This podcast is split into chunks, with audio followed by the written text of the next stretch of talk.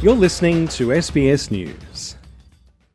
Businesses say it's a bitter disappointment. Many tourism operators had been hoping lean pandemic times were over after Beijing relaxed restrictions on travel and stopped the requirement of long quarantine periods. Still, bookings for overseas travel have increased, suggesting it's only a matter of time until the industry recovers. But experts say not in time for Lunar New Year travel. A trickle of Chinese tourists have begun travelling to Thailand, several donning traditional Thai clothing and posing for photographs at ancient temples in Bangkok.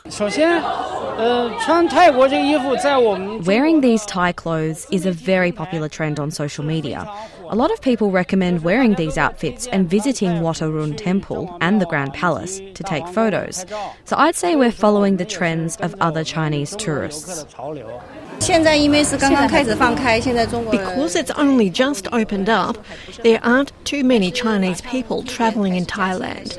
But the Spring Festival holiday is about to start, and there should be many more Chinese coming here on holiday. Sistiva Chiwaradapon is the president of the Thai Travel Agents Association. He says he expects tourists to return around the end of February or early March, noting that many Chinese residents lack passports, flights are limited, and tour operators are not ready to handle large group travel yet.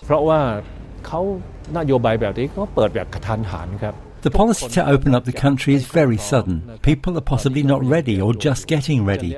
There are still some obstacles to prevent a large number of visitors, like I mentioned. Passports. There might be those who want to travel but can't because they don't have passports. Flights. There should be more flights to Thailand or worldwide. This is important because if there aren't enough flights, tickets will be expensive. It'll be difficult for travellers to come. We'll have to wait until everything is back to normal before tourism is back. covid nineteen risks are another major factor as outbreaks persist in China. Experts say Chinese would-be travellers are simply not ready or are getting ready to get used to the new COVID normal and travel later in the year. Haiyan Song is a professor of international tourism at Hong Kong Polytechnic University. He says Asia-Pacific countries close to China are likely to see a surge in tourism over the next few months due to their proximity and closer connection. Hong Kong, Macau, maybe Taiwan and a few other Uh, Asia-Pacific countries which are uh, closer to China, we call it short-haul uh, to medium-haul travel, may see uh, uh,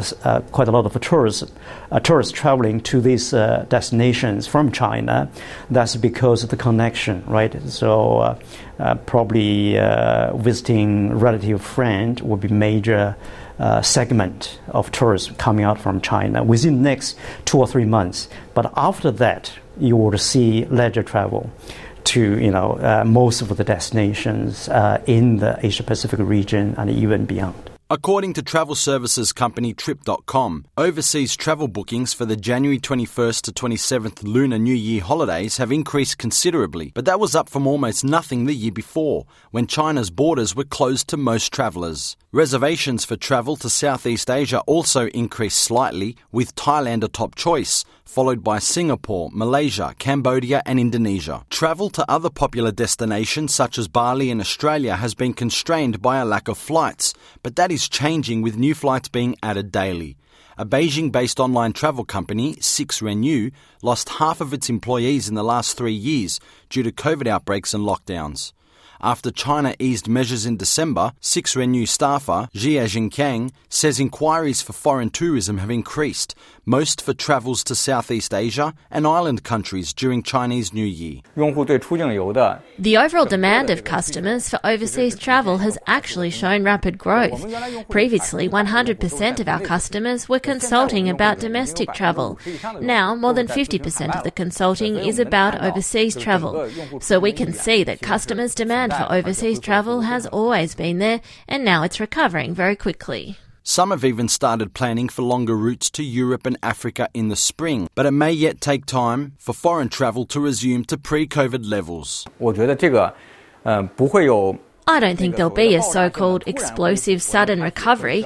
It needs a process. Everyone is running, but the distance is a bit long. I think the overseas travel services should recover close to the same level as in twenty nineteen during the holiday of May the first. As for when the number of travellers can return to the same as in twenty nineteen, I think that may take the whole year of twenty twenty-three. Airlines are still only gradually restarting international flights, and government departments are just beginning to issue or renew travel documents. Experts say potential travellers are put off by testing restrictions and other limits imposed by some countries, including the United States, Japan, South Korea and Australia. Marcus Megalokonomos, S B S News.